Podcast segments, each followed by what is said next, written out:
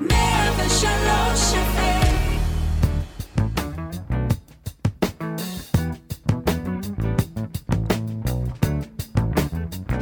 מקדימים רפואה עם פרופסור רפי קרסו.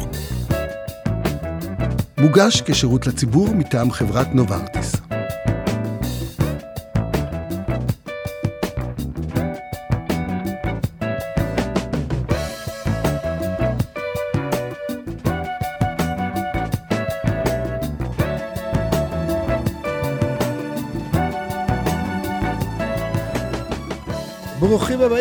לפרק נוסף בסדרת הפודקאסטים שלנו, מקדימים רפואה, בהם אנחנו עוסקים בכל פרק בנושא רפואי אחר. בפרק הזה נעסוק באי ספיקת לב. ואיתי באולפן נמצא דוקטור טוביה בן גל, מנהל היחידה לאי ספיקת לב במרכז הרפואי על שם רבין. שלום לך, דוקטור בן גל. בוקר טוב. בוקר טוב. מהי אי ספיקת לב? אי ספיקת לב זה בעצם מצב שבו הלב לא מסוגל לתת לגוף את הצרכים שלו. הלב לא מתפקד, הוא נפגע מסיבה זו או אחרת בהרבה מאוד מנגנונים, מסיבות שונות.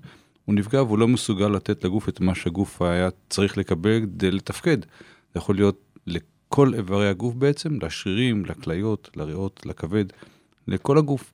כלומר, הלב זו משאבה. משאבה שדוחפת את הדם. עכשיו, אם היא לא מפמפמת, אם היא לא דוחפת בצורה טובה, זה מצב שאנחנו קוראים לו אי ספיקת לב? בין היתר, כן. כן, היא גם יכולה לפמפם בצורה טובה מצד אחד, אבל לא להתמלא בצורה מספקת מהצד השני. מנגנון אחד של פגיעה בלב זה מנגנון כמו שתיארת, שבו הלב כמשאבה לא מתפקד מספיק טוב, המשאבה לקויה, היא לא יודעת לתת מספיק דם קדימה לכל האיברים בגוף. מצב אחר הוא בו, מצב שבו הלב קשיח מדי, הוא לא מסוגל להתמלא כדי להתרוקן. הוא צריך להוציא סדר גודל של נגיד 70 cc בכל פעימה, כן. או נגיד 5 ליטר בדקה. אם הוא לא מצליח להתמלא כדי 70 cc, הוא לא יכול להוציא את ה-70 cc האלה. אז אם הוא קטן וקשיח ולא מספיק גמיש, הוא לא יקבל את הדם שמגיע אליו, לא יוכל להוציא מן הסתם את הכמות הנדרשת, ואז הגוף מרגיש חוסר אספקת דם. בצורה מאוד מאוד uh, סכמטית זה יכול להיות uh, מצבים שנגיד ב, אפילו במשקל עודף, שהלב הלא 100% תקין נדרש לתת דם עכשיו לרקמה מאוד מאוד נרחבת, להרבה גוף. זה כמו ששני uh, חקלאים מאבדים את אותו שדה, עם שתי משאבות לכל אחד, ואז אחד החבר'ה מחליט שהוא נותן את השדה שלו לשכן, אבל את המים הוא שומר לבריכה. אז המשאבה אחת אמורה לתת עכשיו אספקת מים לשתי שדות, וזה לא עובד וזה טוב. לא עובד. כלומר, אתה, כלומר, אתה הזכרת פה עודף משקל, ואם אדם שוקל נגיד 60 קילו יותר מהמשקל שהוא היה אמור לשקול, אז זה כאילו שהוא הולך עם, עושה עבודה וסוחב עוד שני מזוודות של 30 קילו בכל יד. ואז הוא צריך הרבה יותר כוח, הרבה יותר אנרגיה, הרבה יותר כוח שרירי. השרירים צריכים יותר דם, ואין לו דם לזה. נכון, בצורה ציורית יותר, נכנס גבר שמן עם אישה רזה, ואני אומר, תראה, אתה עכשיו מטר שמונים, אתה שוקל 140 קילו, ואני שוקל 80 קילו, אשתך שוקלת 60, זה כמו שאני הולך איתה על הגב כל היום. עכשיו תגיד לי, עם איזה תלונות יגיע חולה לרופא כשיש לו אי ספיקת לב? זו שאלה מצוינת, ואני חושב שהיא שאלה ששווה להתעכב עליה והרבה. התוכנית, השם של התוכנית זה מקדימים בריאות. מקדימים ש... רפואה. מקדימים רפואה. אני חושב שבסך הכל המצב הזה של אי ספיקת לב לא מאובחן מספיק. הרבה מאוד אנשים בחוץ פונים לרופא או לא פונים לרופא, לא פונים לעזרה בכלל, כי הם חושבים שמה שעובר עליהם זה תהליך טבעי. אותם אנשים שמסיבה זו או אחרת לא מצליחים לעלות את המדרגות הביתה כמו שעלו קודם ברצף, הם עכשיו עולים אותו בהפסקות. הוא גר בקומה שלישית, והוא עוצר כל קומה משום שקשה לו לנשום, והוא אומר, טוב, אני כבר הזדקנתי. מה שיכולתי לעשות קודם, אני לא יכול לעשות עכשיו. זה לא בגלל שאני חולה, זה בגלל שאין לי כושר, בגלל שאני זקן, בגלל שעליתי במשקל, השמנתי, הפסקתי לעשות פעילות גופנית ולכן שמנתי, ולכן אני עכשיו לא מסוגל לעשות את הפעילות הגופנית הזו. והוא מייחס את אותה עייפות למצבים שהם כאילו רגילים, ובעצם זה כבר התחלה של המחלה. מצב אחר שחולה יגיע עם בצקות ברגליים, ויגיד, אני עומד כל היום, אז ברור שאם אני עומד כל היום, יהיו לי מים ברגליים, ואני לכן בצקות שהן כאילו טבעיות, ובעצם זה סימן למחלה. כלומר, הרבה אנשים מסתובבים עם ספיקת לב ולא מודעים לזה שיש להם, שהם סובלים ממחלה, וזו מחלה, שנדבר עוד מעט גם על טיפול, שיש לה גם טיפול. ולכן הם לא פונים לרופא, ולכן הם לא מאובחנים, נכון. והמצב יכול להחמיר. נכון, וזה, אנחנו בוודאות יודעים שחסרים לנו בערך מחצית מהחולים הם בחוץ, והם לא מגיעים לרופא, הם לא פונים לרופא, ולפעמים גם כשהם פונים לרופא, לצערנו הרופא לא שם את האצבע על הבעיה האמיתית. הסימפטום הראשון זה באמת חולשה, עייפות, תשישות, חוסר כוח לעשות דברים. הסימפטום השני יהיה קוצר נשימה, חוסר אוויר, כשאנחנו רעבים לאוויר, במאמץ שקודם היינו רגילים אליו. הסימפטומים השלישי והרביעי והחמישי יהיו מאותו צד, כשאנחנו הולכים לישון, נשכבים, ומעבר מישיבה לשכיבה מופיע שיעול, מופיע קושי בנשימה, הרבה פעמים אנשים מתיישבים חזרה כמה דקות, ואז נשכבים שוב, וזה יותר טוב בפעם השנייה. או שנדרשים ממש לשים מספר כריות בלילה, וזה הולך ועולה, עוד כרית ועוד כרית. עד שהם ישנים בישיבה. עד שהם ישנים כמעט בישיבה.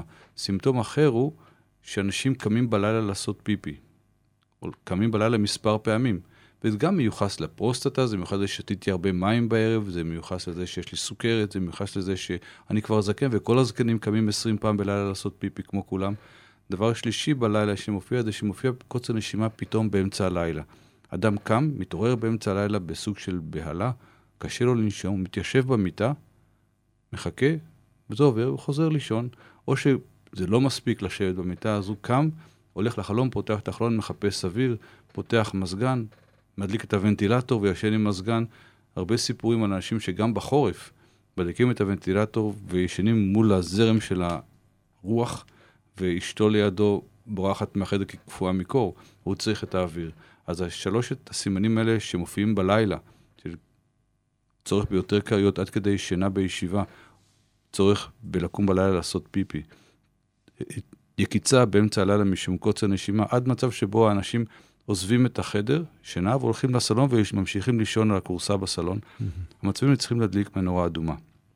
מצבים אחרים זה בצקות ברגליים, נפיחות ברגליים, עלייה לא מוסברת במשקל, לפעמים העלייה במשקל תהיה עלייה במשקל רטוב, אנחנו קוראים לזה, ואם נשים לב, האדם הופך להיות מצומק בכתפיים, אשר רקמת השריר הולכת ומדלדלת, המשקל לא יורד, הוא הולך וצובר מים, אז אם הוא יעלה על המשקל לא יראה הבדל, אבל הרגליים יהפכו להיות נפוחות יותר, הוא יהיה הרבה פחות מסוגל לעשות את הדברים שהוא עשה קודם לכן. הבצקת היא לא רק ברגליים, היא גם בעצם במעי, הוא לא סופג את האוכל שהוא אוכל, הוא יורד במשקל היבש, שומר על משקל יציב, משום שהמשקל כולל עכשיו יותר מים, יותר נוזלים מאשר שריר, והדבר הזה אמור להדליק מנורה אדומה, זה לא רק סרטן שעושה את הדברים האלה, גם אי ספיקת לב יודעת לעשות את זה. למה זה קורה? למה קורית אי ספיקת לב? מה הסיבות שיכולות להביא לאי ספיקת לב?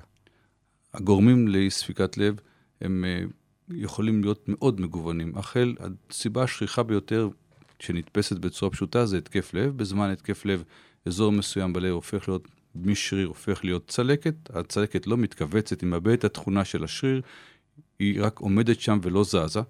במקרים הגרועים הצלקת היא דקה, ואז ברגע שהלב מתכווץ היא מתנפחת החוצה.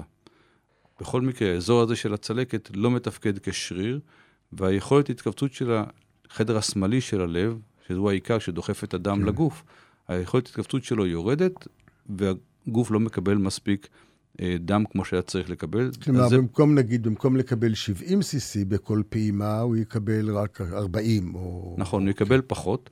הגוף מפצה את עצמו, ואחת הסיבות לכך שאנחנו רואים אנשים שמגיעים מאוחר יותר, זה שיש תהליכי פיצוי של הגוף. זאת אומרת, נגיד, אם הגוף, אם עכשיו הלב הזה מתפקד במקום 55 אחוז, שזה התקין, 55 עד 70, נגיד שהוא עכשיו מתפקד רק 30 אחוז, אבל אם הוא מתרחב, אם הלב מתרחב, אז 30 אחוז יכולים עדיין להנפיק את אותו נפח פעימה.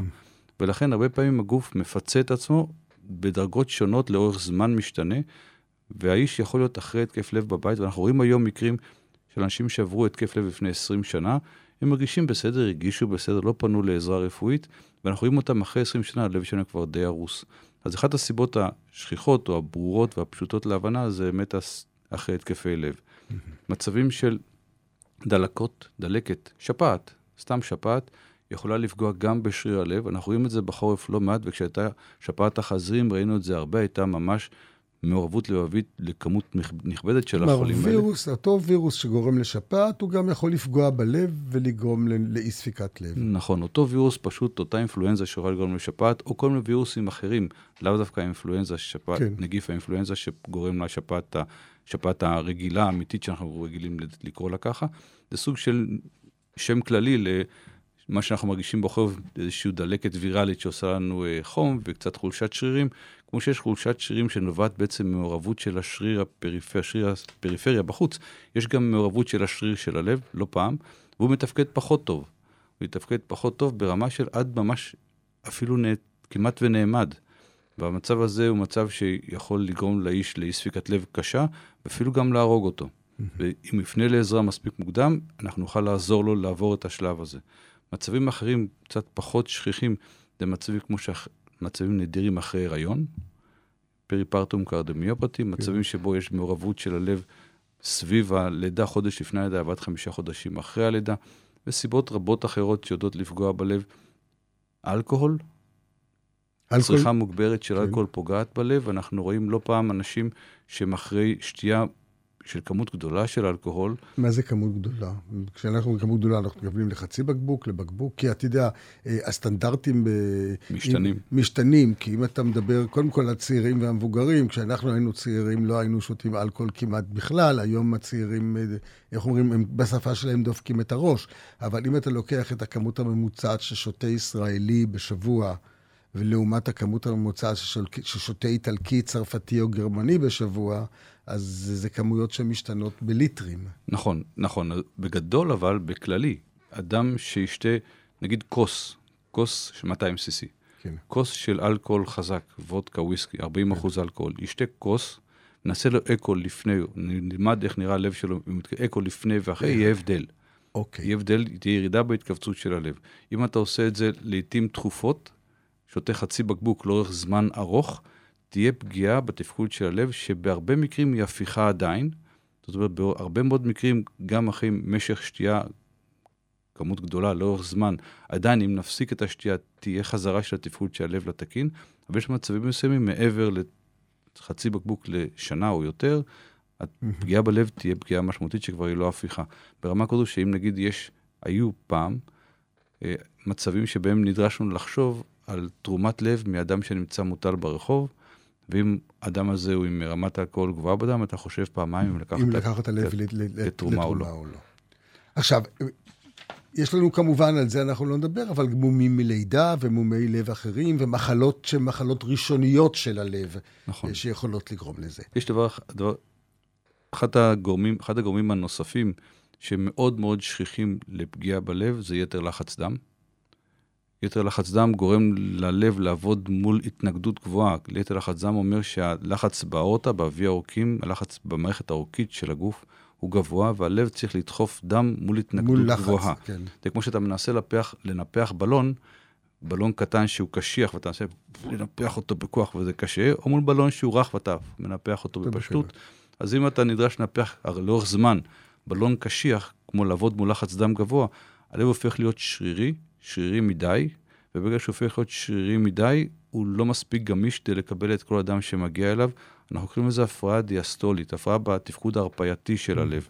זה מופיע בשכיחות גבוהה יותר בנשים, בגיל היותר מבוגר, והיום אנחנו לומדים שזה מין סל כזה של מחלות שאנחנו לאט לאט מתחילים לברור את המוץ מהתבן, מדי פעם קצת מתחילים למצוא אה, אה, מחלות מסוימות שחשבנו שהן מאוד מאוד נדירות, כנראה שהן פחות נדירות, מחלה בשם המילואידוזיס, שחשבנו שהיא נדירה מאוד, מסתבר שהיא מופיעה לעיתים יותר שכיחות, אנחנו יודעים היום לאבחן אותה וגם לטפל בה. ויש לה גם פגיעה בכל מיני מערכות, לא רק במערכת הלב, אלא יכולה לפגוע גם במערכת העצבים. נכון, כן. בשכיחה בגיל המבוגר יותר, כן. וכשהיא מופיעה בגיל המבוגר, אנחנו יודעים היום לאבחן אותה בצורה קלה יותר ממה שידענו קודם. פעם זה היה מאוד מסובך, צריך לעשות ביופסיה מהלב, זו פעולה מורכבת שרק במרכזים מסוימים יודעים לעשות אותה. היום אנחנו עושים מיפוי לב פשוט ואנחנו מצליחים לאבחן את המחלה. כך שסך הכל, הרבה מאוד גורמים לאי ספיקת לב, לפגיעה בתפקוד של הלב. הטיפול במחלה קיים, הטיפול במצב הזה קיים והוא יעיל והוא טוב. לפני שמטפלים צריך לאבחן. צריך לאבחן. אז איך אנחנו מאבחנים באמת? הדבר הראשון זה לחשוב על זה, להגיד אולי יש לי את זה, ואם עשרה אנשים שהקשיבו לתוכנית עכשיו, ייגשו לרופא ויגידו, אפס, תראה, הוא דיבר שם בתוכנית, אמר ככה וככה, יש לי משהו דומה לזה. לפני שניפרד, נחזור על אותם סימנים, על אותם דגלים אדומים שצריכים אה, להאיר ולהפחיד, ואני אומר את זה בכוונה, ולהגיד לאנשים, יש לכם מחלה. אז זה לקראת סיום. זה חשוב, משום שאם כן. מספיק שאותם עשרה אנשים יקשו, יש מה, או הפרחח ההוא שם, הרופא מבלינסון, אמר משהו. פרופסור קרסו ראיין איזה מישהו שאמר שככה וככה וככה, אם יש אה, חולשה וחוסר יכולת, כל מה שאמרנו קודם, ואולי יש לי ספיקת לב, ואז מצד הרופא... מצד שני, שלא כל מי שיש לו קצת חולשה ירוץ אה, בגיל 20, אחרי, מועד, אחרי פעילות במועדון כושר, ירוץ לעשות אקו לב. זה נכון, אבל הולך לרופא המטפל, והרופא נכון. המטפל אמור להיות מסוגל לקחת לעשות סינתזה של כל הסימנים וכל הבדיקה הגופנית שבודקת את החולה, להתרשם ממנו, וכן, להפנות אותו לבדיקה פשוטה, אקו לב היום אנחנו ממליצים לעשות. אקו יאבחן בצורה מאוד מאוד פשוטה, בדיקה שלוקחת רבע שעה. היא לא חודרנית, בלי, בלי קרינה בלי ובלי סיבוכים. דקירה ובלי שום סיבוכים, בדיקה מאוד פשוטה, שאפשר לבצע אותה ולקבל אה, הבחנה די מהר, ואחרי כן לטיפול. אוקיי, okay, עכשיו, אנחנו עושים אקו לב. יש צורך גם בצנתורים או גם בדברים אחרים, אם התשובה באקו לב היא לא חד משמעית, או שלאי ספיקת לב מספיק לעשות אקו לב? לאי ספיקת לב מספיק, מספיק אקו לב. יש גם בדיקת דם שהיא לא בסל, ואנחנו מנסים, המערכת ש... אה, מנהלת את התחום של אי ספיקת לב בארץ, הרופאים שהם... קרדיולוגים שמומחים לתחום. נכון, מנסים לקדם ולשכנע את המערכת הבריאות להכניס בדיקת דם מאוד מאוד פשוטה, שהיא יקרה יחסית, היא עולה 20 דולר לבדיקה, אבל היא יודעת לאבחן בצורה די טובה אם יש או אין אי ספיקת לב ימינה-שמאלה כזה. Mm-hmm. איך היא קוד... נקראת? BMP, NT-Pro BMP, כן. בדיקת דם פשוטה שמבצעים אותה ברוב המקומות בעולם.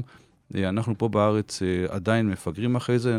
בבלינסון הצלחנו לשכנע את המערכת כן לכלול את הבדיקה, וזה נעשה על חשבון בית החולים, כי אף אחד לא מחזיר להם את זה, אז אם חלק כן. מהגירעון של בית החולים מיוחס גם ל... גם אליך. גם אליי, כן. כן, אבל אם זאת בדיקה שאפשר גם לעשות אותה באופן פרטי, דרך, אה, אם לא בבלינסון, אני יודע, במעבדות פרטיות, הם בטח ישלחו, כן, הם יכולים לשלוח את זה לבלינסון. כן, כן. כן. לא, זו בדיקה חשובה, אבל אם, אם זה גם יכול להשלים את ההבחנה, או אם יש מקרים שההבחנה היא לא חד משמעית.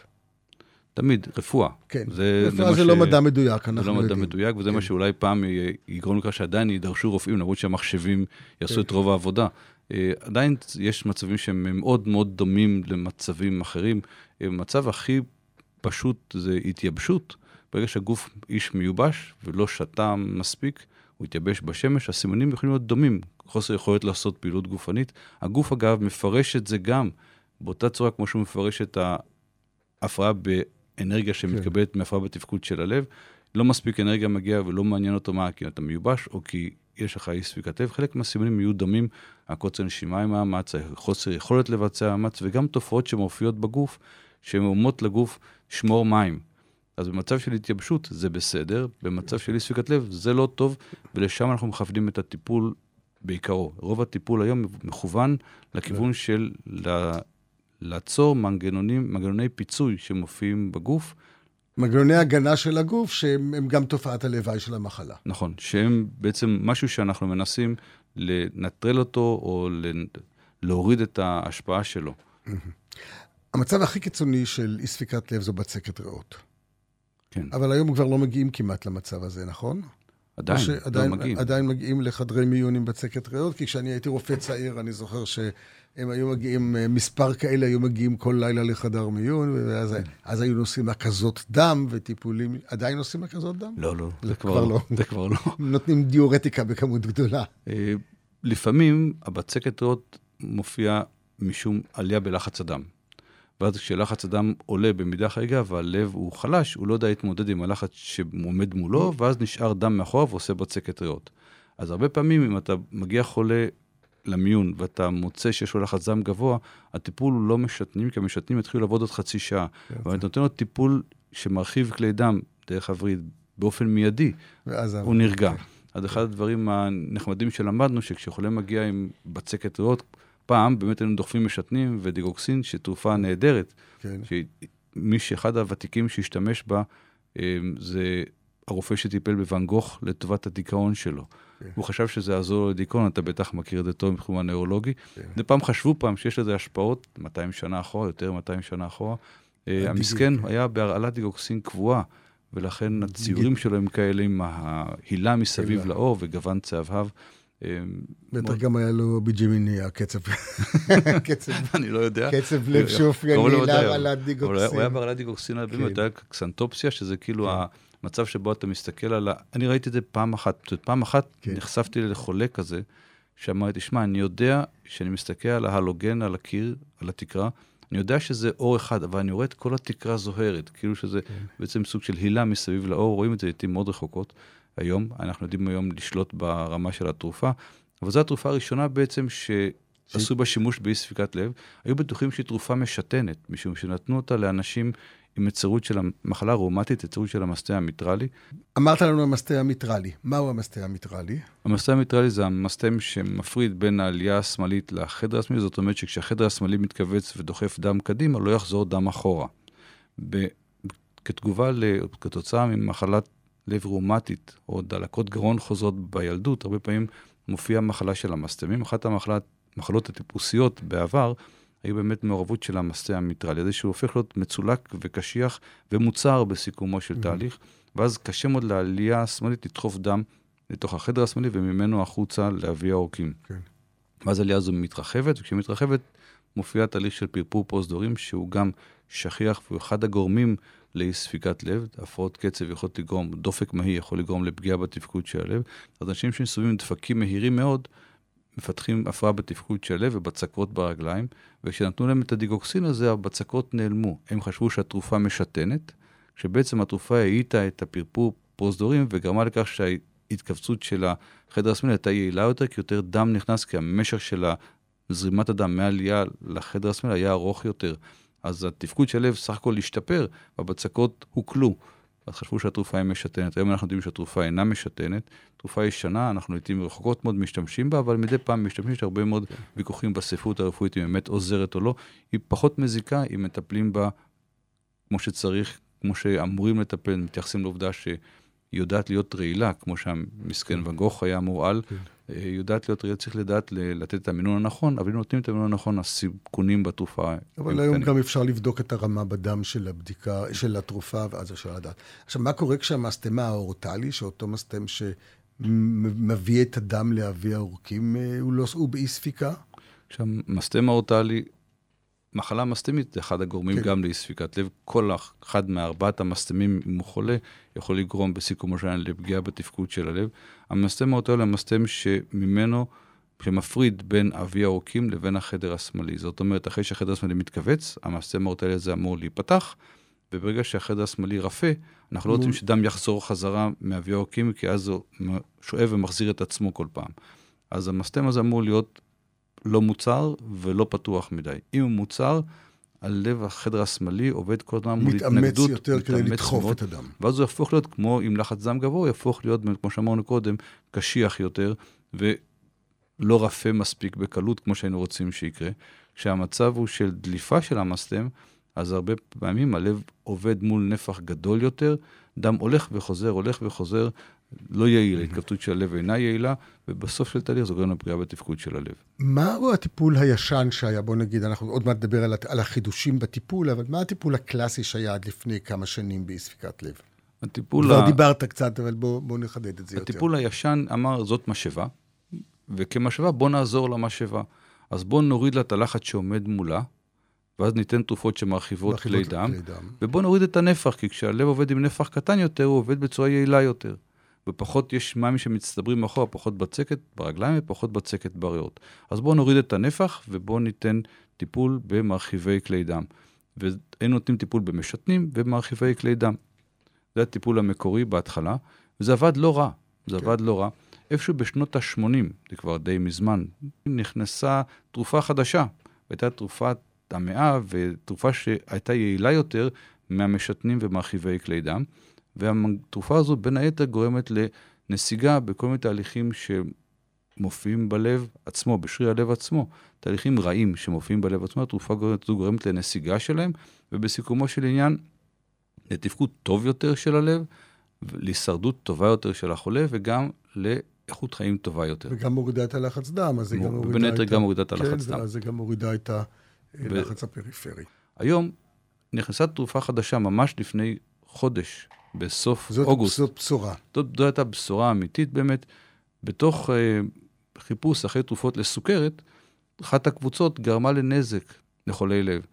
ואז מרכז הבריאות האמריקאי, ה-FDA, אה, אמר, כל מי שרוצה להכניס תרופה חדשה לסוכרת, חייב להוכיח בטיחות לבבית. ואחת הקבוצות של התרופות נמצא שלא רק שהיא בטוחה לבבית, היא אפילו מסייעת לחולי לב. אנחנו לקראת אה, תקופה חדשה בטיפול בחולי ספיקת לב. יש מצבים מסוימים שבהם כל התרופות שנתנו וכל הקונצים שעשינו, ניסינו את הכל, נתנו את כל מה שיש, ולמרות כל מה שנתנו, החולה לא בסדר, והוא לא מרגיש טוב, הוא עדיין עם קוצר נשימה, הוא עדיין בצקות, והוא בא ומבקש עזרה. כלומר, אם הלב כושל והשריר לא פועל, אז uh, יש מצבים שאי אפשר להשפיע עליהם עם תרופות. כלומר, מגיעים למצב מסוים של, של חומרה של אי ספיקת לב, שהתרופות לא יכולות לעזור כבר. נכון, ואז, או שהתרופות כאילו פג תוקפן, סוג של, כן. פג התוקף של ההשפעה שלהן על הלב, על האיש החולה, ואז אתה עומד מול חולה, ועד לא מזמן אמרנו, יש השתלת לב, אתה מתאים להשתלת לב כן, מתאים להשתלת לב לא. לא כל אחד מתאים להשתלת לב, זו פעולה, ניתוח מאוד מסובך, עם צורך בטיפול תרופתי מאוד מורכב אחרי כן, אמ, ויש כאלה שלא מתאימים. ב-2000 ותחילת שנות ה-2000 בעצם, נכנס מכשיר מאוד מגושם, שהוכיח שהוא טוב יותר מטיפול בתרופות. אז זה היה תוצאות שהיום לא היו מתקבלות בשום אופן, אבל אז זה היה פריצת דרך. זה היה פריצת דרך, כי 50% מהחולים שרדו שנה. שזה וואו, מישהו שעם תרופות, בערך חצי מזה, 25% שרדו שנה. אז הוא שיפר משמעותית את ההישרדות של החולים, מכשיר מאוד מגושם, מאוד רועש, עם המון סיבוכים. מאז עשינו כברת דרך, והיום אנחנו עומדים עם שני מכשירים עיקריים, שהחדש מביניהם, שיצא באמת לפני שנתיים-שלוש, המכשיר הזה משיג את ההישרדות של השתלת לב. זאת אומרת, עם אותה הישרדות עם המכשיר, כמו עם השתלת לב. לב. מוצלחת. מוצלחת, שזה כן. משהו שהוא באמת אה, חידוש גדול. הוא לא, הוא לא מצריך שהאיש יהיה בריא, כי להשתלת לב, האיש צריך להיות בריא עם לב חולה. בריא כדי לעבור את הניתוח ואת כל התרופות שמקבלים אחר כך. נכון, אז הוא צריך להיות בריא כדי לעבור. פה הוא יכול להיות חולה, עם לב חולה ועם מערכות אחרות שתהיינה חולות לא ברוטלית, לא קשה מאוד, אבל עדיין מחלה גם עם מערכות אחרות. וה... המכשיר הזה יודע להינתן ללא מגבלת גיל. זאת אומרת, אם האיש סך הכל בסדר ומתפקד, יכול לקבל את המכשיר, ואנחנו גם כאן, אנחנו עושים את הפעולה הזו במספר בתי חולים בארץ. זה מכשיר שמושתל. זה מכשיר שמושתל מושתל בניתוח מלא. בניתוח, כן. ניתוח חזה, פתיחת חזה, ניתוח מלא, לב פתוח. הוא דורש יציאה של טעינה עם בטריות, דרך כבל שיוצא מדופן הבטן. אמ, אנחנו עושים בארץ סדר גודל של, הייתי אומר, 50 בשנה. אולי קצת יותר עכשיו בתקופה האחרונה, זה עומד, זה בערך רבע ממה שאנחנו מצ... חושבים ש... שצריך. שצריך היה להיות לפי כמות האוכלוסייה שיש לנו בארץ. כלומר, חולים שיש להם אי ספיקת לב ויכול... ומתים היום, אם היו מאובחנים כחולים באי ספיקת לב והיו עוברים את ההליך הזה, היו איתנו כיום חיים. קרוב לוודאי שכן. כן. בסבירות מאוד גבוהה כן. שכן. המכשיר הזה, כאמור, לא מוגבל בגיל. הוא מוגבל בצורך לשמור על המוצא של הכבל מהבטן, שיהיה סטרילי ולא ייכנסו חיידקים. יש חברה ישראלית אה, שמרכזת אותה מבחינה רפואית, דוקטור יגאל כסיף מתל השומר, והחברה הזו היא כבר בשלבים מאוד מאוד מתקדמים, עד כדי כך שכבר יש טיפול, חולה אחד או שניים כבר עברו את הטיפול הזה, אה, של אה, השראה דרך הגוף. כלומר, שמים אומרת... את ה... דרך מגנטים. כלומר, הכל המערכת סגורה, המטען נמצא מתחת לאור, ועליו שמים את החלק השני, שמעביר בהשראה. נכון. ה... ומטען חיצוני כאילו. פחות או יותר כן. כן, כן. מטען חיצוני, אין כבל שיוצא מהגוף, זאת אומרת, האיש יכול לשחות בבריכה, מה שעד עכשיו לא היה לנו, וזה חידוש ענק, משום שהרבה מאוד סיבוכים מופיעים כתגובה לכך שהמוצא של הכבל מזדהם, הוא נפגע, הכבל עצמו, ואיכות החיים משתפרת לאין ארוך. אתה כבר לא הולך עם... גם היום אנשים שהם אה, אנשים פעילים, יכולים לעשות את שביל ישראל עם המכשיר הזה, הולכים את שביל ישראל עם זה. כן, לחשוב, לחשוב שאדם עם אי ספיקת לב יכול לעשות את שביל ישראל, זה, זה רק, רק זה מעורר השראה. זה נכון, זה, כן, זה מדהים הדבר כן. הזה. זה צריך להיות אנשים פעילים, אנשים שרוצים לחיות ואוהבים את החיים. אה, בכל הגילאים, יש לנו גם חולים בני 80 שמסתובבים עם המכשיר, עם שום וסט כזה ובגד, אתה לא רואה שהם חולים, הם נראים בריאים לגמרי. נחמד. יש טיפול לאי ספיקת לב, אבל אני לא אשחרר אותך, דוקטור בן גל, לפני שתגיד לנו עוד פעם אחת, מהם הסימנים שצריכים להדליק מנורה אדומה על המטופלים, ושלא יגידו, זה, זה נורמלי. מה הסימנים שאם אתה מרגיש אותם, גש לרופא, תגיד לו, דוקטור, תשלול שאין לי אי ספיקת לב. ואם יש לי אי ספיקת לב, שלח אותי למרפאה שהיא ייעודית לטיפול באי ספיקת לב. אז הסימנים הראשונים באמת יהיו חולשה, עייפות, חוסר יכולת לבצע את אותם דברים שעשית קודם לכן. בצורה הכי פשוטה זה שאתה נמנע מלעלות מדרגות, או אם עלית מדרגות קודם אתה, ואתה חייב לעלות מדרגות הביתה, אתה נעצר כל חצי קומה, כל קומה, אתה לא עושה את הרצף עלייה כמו שעשית קודם לכן. אם אתה הולך עם אנשים ברחוב, אתה מרגיש שאתה מעכב אותם, אתה נעצר להסתכל על חלונות ראווה והם הולכים מעלה. אם אתה יוצא לטיול, יצאת עם החברים שלך לטיול, והייתם נוהגים ללכת לטיולים, מסתובבים, מטיילים, אתה פתאום נעצר, ואתה לא עושה איתם את כל מה שהם רצו לעשות, שאתה הולך הרבה יותר לאט מהם. יכולת הביצוע של המאמצים יורד, קושי בנשימה. יהיה לך קשה לנשום בפעולות שהיית רגיל לעשות אותם קודם, לך לרופא. אם אתה מרגיש את אחד משלושת הסימנים האלה שדיברנו עליהם בלילה, שאתה נשכב, וכשאתה נשכב אתה מתחיל להשתעל, כשאתה נשכב אתה מרגיש קצת קושי בנשמה, אתה חייב לשבת שוב. אם אתה רואה שאתה מוסיף לעצמך כריות בלילה, אם אתה מתחיל לתת יותר פעמים בלילה פיפי, אם אתה מתעורר באמצע הלילה, קשה לך לנשום ואתה הולך לחפש את האוויר בחלון, או סתם מתיישב במיטה, או הולך לסלון לישון בכורסה, אם מופיעות בצקות ברגליים, אם אתה מרגיש שאתה יורד בתיאבון ואתה כבר לא רוצה לאכול כמו קודם, יחד עם זה שאתה הולך ומרזה. הדברים האלה צריכים להדליק מנורה אדומה ולגרום לכך שתפנה לרופא ותבקש שיבדוק אותך. ספר לו את כל הסיפורים האלה, תן לו לבדוק אותך, יתרשם ממך, הוא כבר כל עוד ידע מה לעשות. תודה רבה לדוקטור טוביה בן גל, מנהל היחידה לאי ספיקת לב במרכז הרפואי על שם רבין. תודה לך. מקדימים רפואה עם פרופסור רפי קרסו. מוגש כשירות לציבור מטעם חברת נוברטיס.